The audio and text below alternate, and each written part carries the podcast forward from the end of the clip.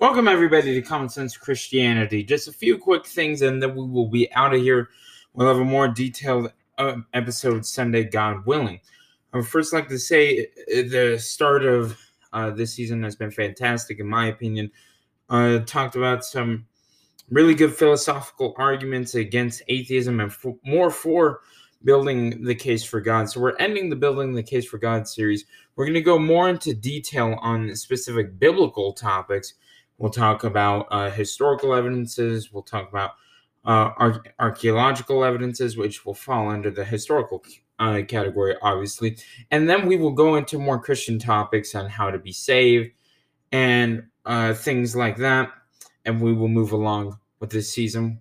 We thank God for allowing us to be here. We thank God for giving me breath to be able to speak, giving me a brain to be able to comprehend uh, these very difficult uh, concepts and arguments. I thank you guys for listening to this episode and staying with us on the show. Continue to search for truth by testing all things. And remember, God is the source of all truth, all love, and deserves all the glory and all the praise. We will see you here next time.